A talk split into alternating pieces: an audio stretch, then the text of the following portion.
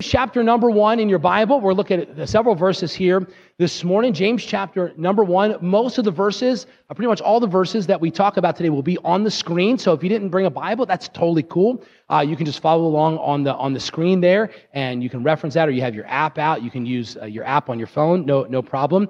Uh, but we're going to cover a lot of verses. Usually we cover one or two verses on a Sunday morning, but this time we're going to cover a lot of verses. But actually, the message, uh, Lord willing, will be a little bit shorter uh, just because of the nature of the passage. And as a reminder, I love saying this. I get to say this one time a week, and I want to say it almost every week that I possibly can. And that is this is that here at Heritage, we believe that the Bible is the most important thing that we can look at on a Sunday morning. That it is God's word that makes the changes, it is God's word that brings us new life and, and helps us grow and helps us to draw closer to Him. That is why here at Heritage, we preach the Bible verse by verse. Next chapter, next verse. Why are we in James chapter 1, verses 19 through 27? Because that was the next chapter and the next verse. So if you uh, are saying, man, I want a church that preaches the Bible, man, you have found it. This is a church that focuses in on what God says. And all we're trying to do every single Sunday is say, God, what is it that you're saying to us that is relevant for our life. I know out there this morning, there's a lot of questions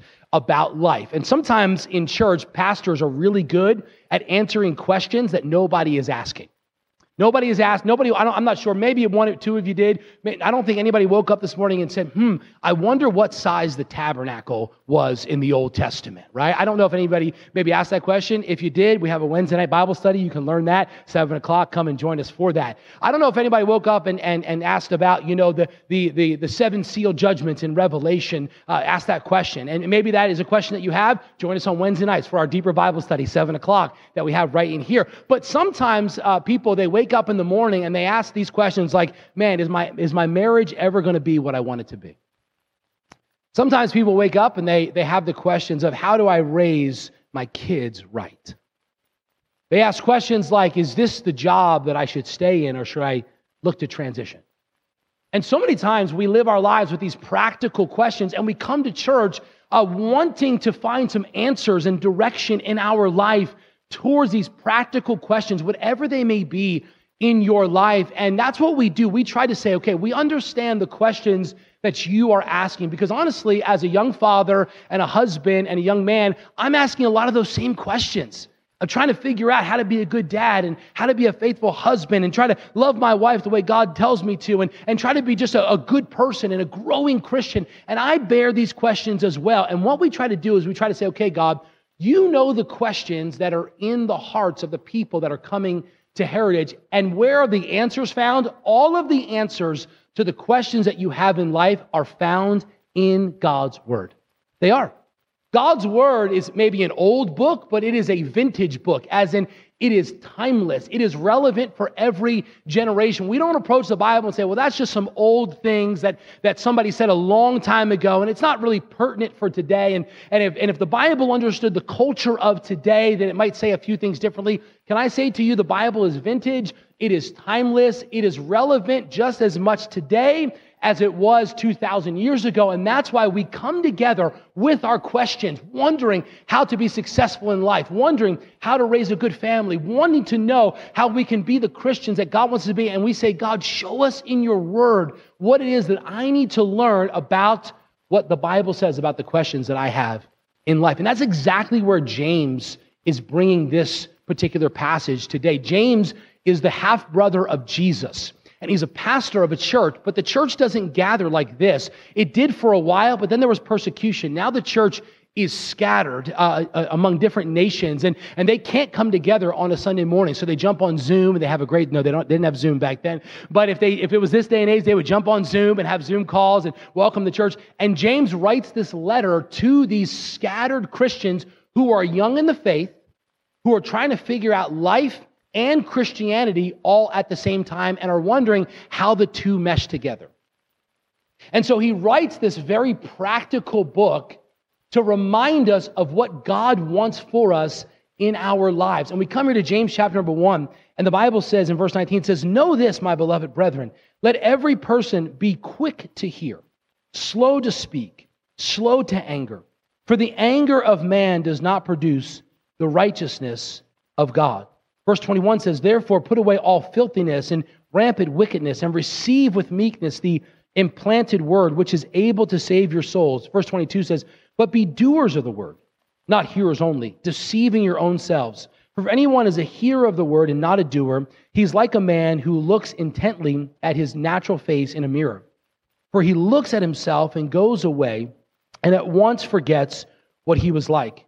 Verse 25 says, But the one who looks into the perfect law of liberty, the law, the law of liberty, and perseveres, being no hearer who forgets, but a doer who acts, he will be blessed in his doings. Verse 26 says, If anyone thinks he is religious and does not bridle his tongue, but deceives his heart, this person's religion is worthless. Religion that is pure and undefiled before God, the Father, is this to visit orphans and widows in their affliction and to keep oneself unstained from the world. So, what is James teaching us here in this particular passage? We can look at the book of James in a broader context, but as we look at these verses, we have to ask ourselves this question What does James and God want us to know about the verses that he says? And here's the kind of the, the, the, the one thought for today's message that in this particular passage, James is literally saying to us that God's word is the only guide in how we live that God's word is the only guide in how we live. In this passage, we, we see nine different uh, actions that James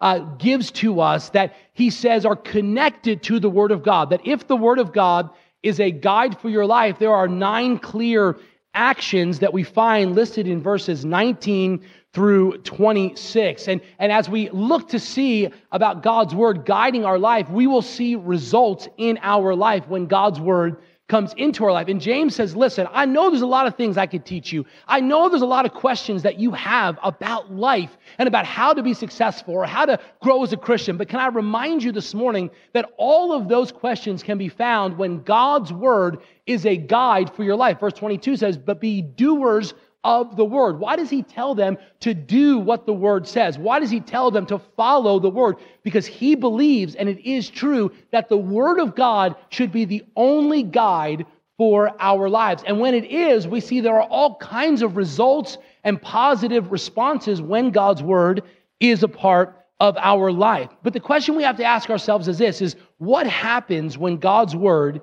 is the guide for our life?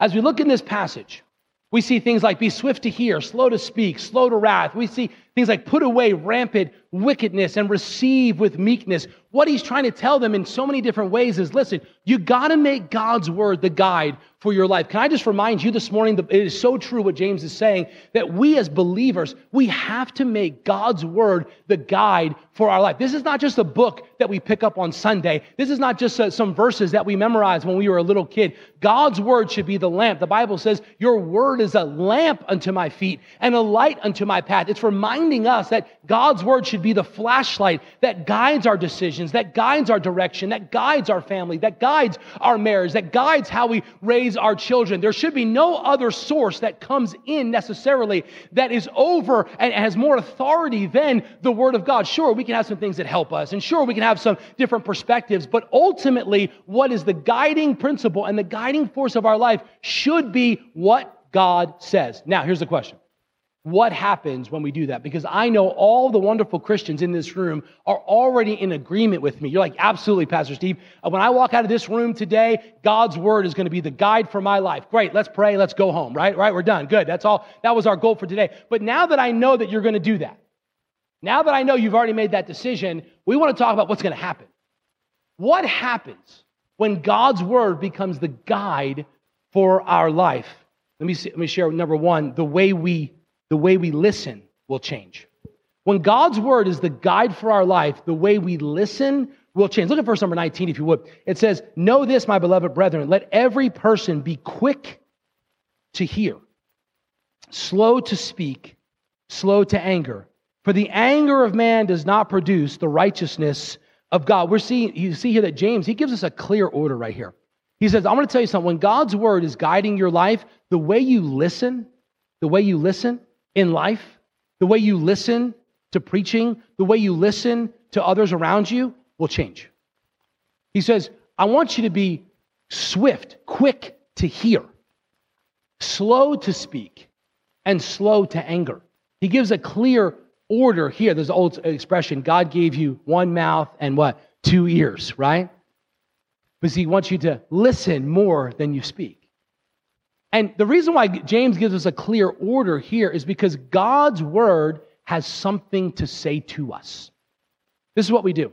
We go throughout life, we get up, we go to work, we try to we try to raise our kids right. Man, we're trying to be the best husband we can. Notice I never say best wife because the wives are perfect. It's always the husband's fault, honestly, right? Man, that's where you go. Yes, yes. 40 years of marriage, right? Mike's saying yes, mm-hmm, mm-hmm, right? We try to we try to we try to develop the life that we want. And there's nothing wrong with that, by the way. There's nothing wrong with, with wanting to be successful. There's nothing wrong with wanting to have a happy marriage. There's nothing wrong with, with wanting to have a, a happy family. But the question is, how do you go about it? Because how you go about it will determine whether or not you get it.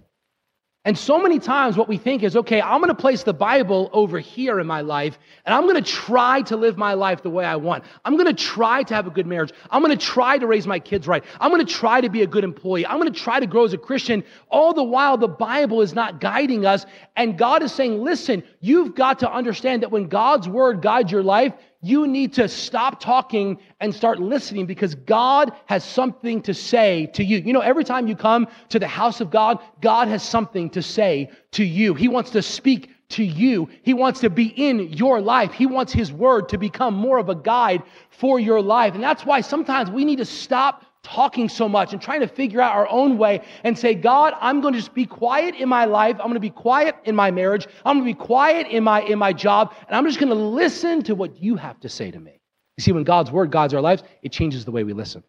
Let every man be swift to hear, slow to speak, slow to wrath. You know, you know why, I wonder why it says slow to wrath. You know, sometimes God's word is going to say something that you don't like.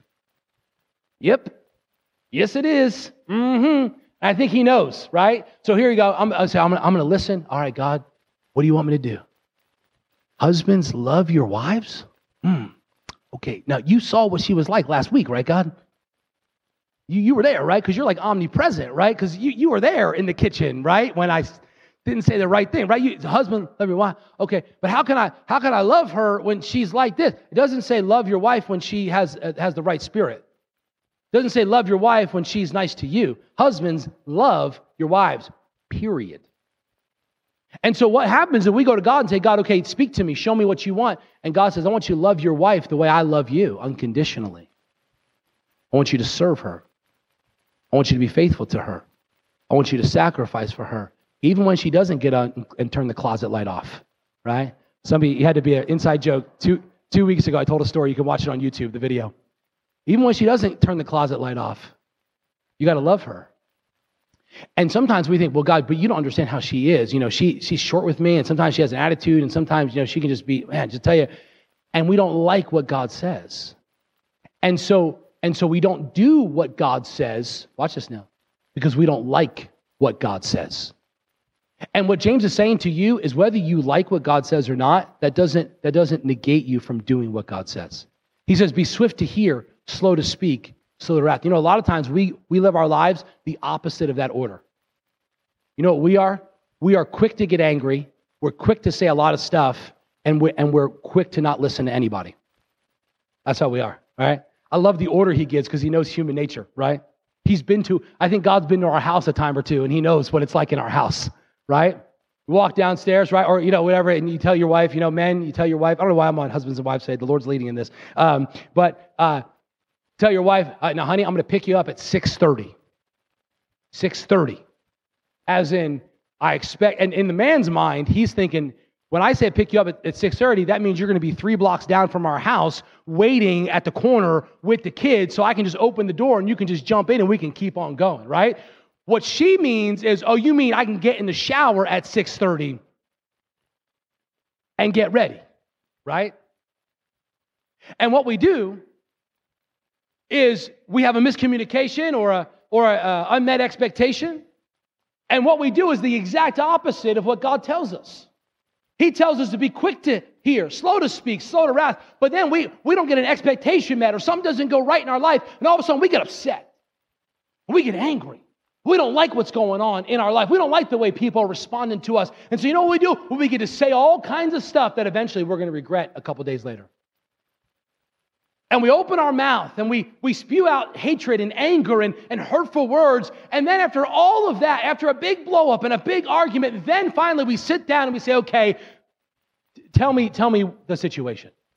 And God says, listen, if you go into life always being upset, always being angry, always looking to get your words in and get your thoughts in, you'll never have a quiet enough moment to hear what I have to say to you. Because remember, God speaks to us what? In a still small voice. In a still small voice. And amidst all the anger and all of the noise of your life, God hasn't stopped speaking. It's just not quiet enough for you to hear him. And what he's saying to you is if your word guides, if my word guides your life, it's going to change how you listen. Because in any situation that comes up, you're not going to react.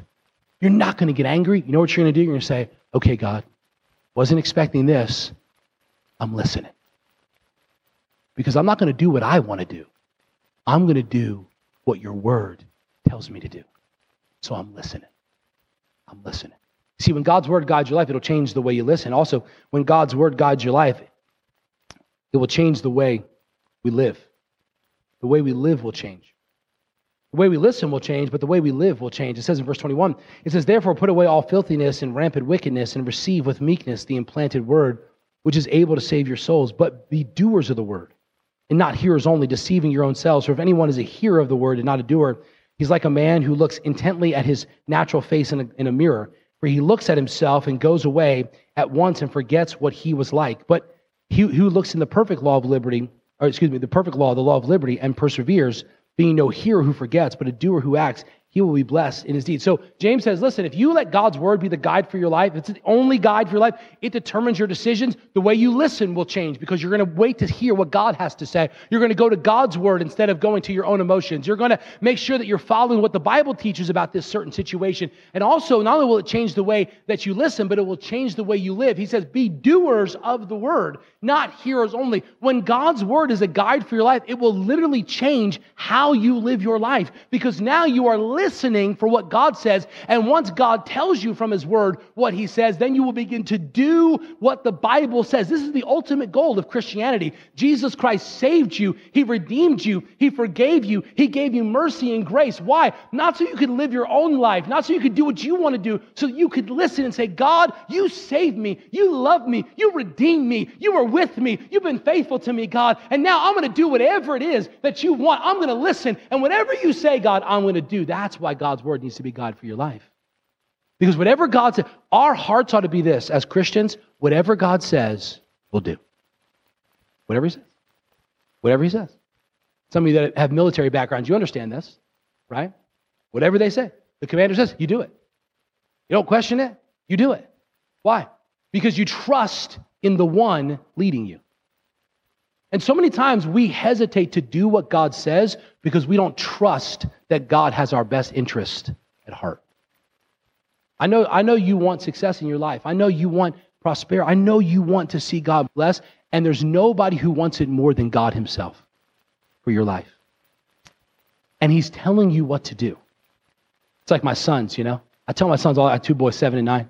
I tell them all the time what to do. I remind them constantly what to do. And I constantly remind them and say, listen, if you'll just do what daddy says, I'll tell you, man, it, life will be good for you. it really will. And sometimes they get in trouble, or sometimes, you know, they, they hit their brother. Then it's like they're hitting, you know, each other. Stop hitting each other, right? And leave each other alone, right? And just, just, just play chess or something nicely or something. Do something, right? But they always hit each other and you get on each other, antagonizing each other, you know? And I go, don't do that. And just listen. Just, just listen to it and do what dad says. Do what mom says. And sometimes they're like, man, why am I in trouble again? Because you didn't listen. You didn't do what I told you to do. When I said don't hit your brother, you went up and hit your brother. Do you understand? And so many times in our life, I'm telling you, man, God, God is such a good father, but so many times in our lives we think, oh man, how did I get in this situation again? Oh, how did I mess up again? How did I back myself in a corner again? How is my marriage like this again? How are things at work like this again? And God says, because you're not doing what I told you to do. And how many times do we have to mess up? And how many times do we have to back ourselves in a corner? And how many times do we have to trip over our own self or get in our own way before we finally decide, you know what? Huh, my way doesn't work too well. Maybe I should try God's way. And you know what's a beautiful thing? God, in His grace and in His mercy, says, All right, I'm ready for you to try. And even when we go away from God and we say, Oh, I messed up again. God, can I come back? He says, Yep. God, I messed up again. I did my own way. God, can I come back? Yep. See, the mercy and grace of God. God is not some taskmaster that's wanting to see you fail. He's a loving father that wants you to succeed. And no matter how many times you mess up, God invites you back. He invites you back. He invites you back to do what he says. See, if God's word is a guide for your life, then you will, the way you live will change. Can I ask you a question this morning? Are you doing what God has told you to do in the areas of your life? Do you even know what God wants you to do? Have you spent time in His Word to learn and to grow, to understand what God wants you to do, the kind of person He wants you to be, the kind of coworker He wants you to be, whatever your role is? Are you doing what God says? Because when God's Word is a guide for our life, it will change the way we listen. It will change the way we live. And then finally, we're done. It will change the way we love. The way we love will change. Verse 26, it says, If anyone thinks he's religious and does not bridle his tongue, but deceives his heart, this person religion is worthless. Religion that is pure and undefiled before God the Father is this to visit orphans and widows in their affliction and to keep oneself unstained from the world. I love this verse. I love this verse. So many times we define religion as rituals or things that we things that we do for ourselves, but God right here clearly defines that pure religion, like real Christianity, is doing for others. It's for others. The way we love will change. You see, when we get into God's word, you know what we're going to find? That it's not all about us.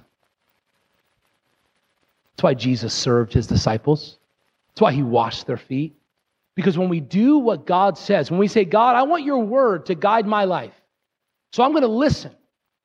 I'm going to live. I'm going to change the way I live. I'm literally going to make decisions in my life not based upon what I want, but based upon what your word says. I'm literally going to change how I live. I want to follow your word. I want it to be a guide for my life. Then you will find yourself surrounded by serving others. Let him visit the fathers and widows in their affliction. Let him keep himself unspotted from the world. This is why, as a church together, we want to serve our community. We want to reach people. I'm glad you're here, but I still see a few empty chairs that we can fill with some people who need hope and who need help and who need a place where they feel like they can belong. And this is a place where anybody can belong. Let me say it again, just in case you missed it. This is a place where anybody can come. That's why we have a sign out there as big as we can get it by the county. And if we could get any bigger, we'd make it bigger. If we could put balloons next to it, we put balloons next to it. If we could put a, a guy with a chicken costume, if anyone you're willing, oh, we, we can talk later, we'll put a chicken costume at the, and point to the sign and say, look, you belong here. Yes, you who are broken. Yes, you who've messed up. Yes, you who are confused. Yes, you who are hurting. You belong here in this place. Why? Because when we look at the Word of God, if we're going to be a church that is guided by the Word of God, then we will be a church that serves others. Serves others. It's not about us. It's not about us. It's about Him. God, what do you want us to do as a church? He says, I want you to stop thinking about yourself. I want you to serve others, to visit the fathers and the widows, fatherless. You know, these are, these are people, I think he, he picks out specifically. You say, why would he pick out those? I think it's specific because these are people who are hurting greatly. You're a widow. We have many widows, widowers in our church who we love dearly, who we try to support and, and pray for. And I appreciate the widows in our church who are just faithful to the Lord. They love the Lord. They lost their husband, and now they're just being faithful to God. I thank the Lord for, for the widows that God has brought to our church and the widowers that God has brought to our church, and we want to serve them. We want to love them. You say, well, what can they give back to us? Nothing. We're not, God doesn't say they're going to give something back. You say, well, what can some orphan, what some orphan boy give back to our church, if we're going to invest our time into this boy, what, what can he give back to us? Nothing. God doesn't call us to serve to get, He calls us to serve because of how much He's given to us. And I'm saying this morning if we're going to be Christians who follow God's word, who allow God's word to guide our life, who allow God's word to dictate our actions, then you're going to find yourself sometimes serving others like Jesus did. You see, the posture of a, of a strong church is not this. The posture of a strong church is this How can we serve you? How can we help you? How can we be a blessing to you? You say, why would you do this? Why would you serve? Why would you have a kids? Why would you do anything? Because God told us to. And we are just believers who do what God says. Because God's word is the guide for our lives. Is that you this morning? Here's the question What is guiding your life today? What is guiding your decisions today? What is guiding your relationships today? Can I encourage you, as James encouraged these believers, to allow the Word of God to be the only guide for your life? Can we pray together? Lord, we love you. God, we're thankful for who you are.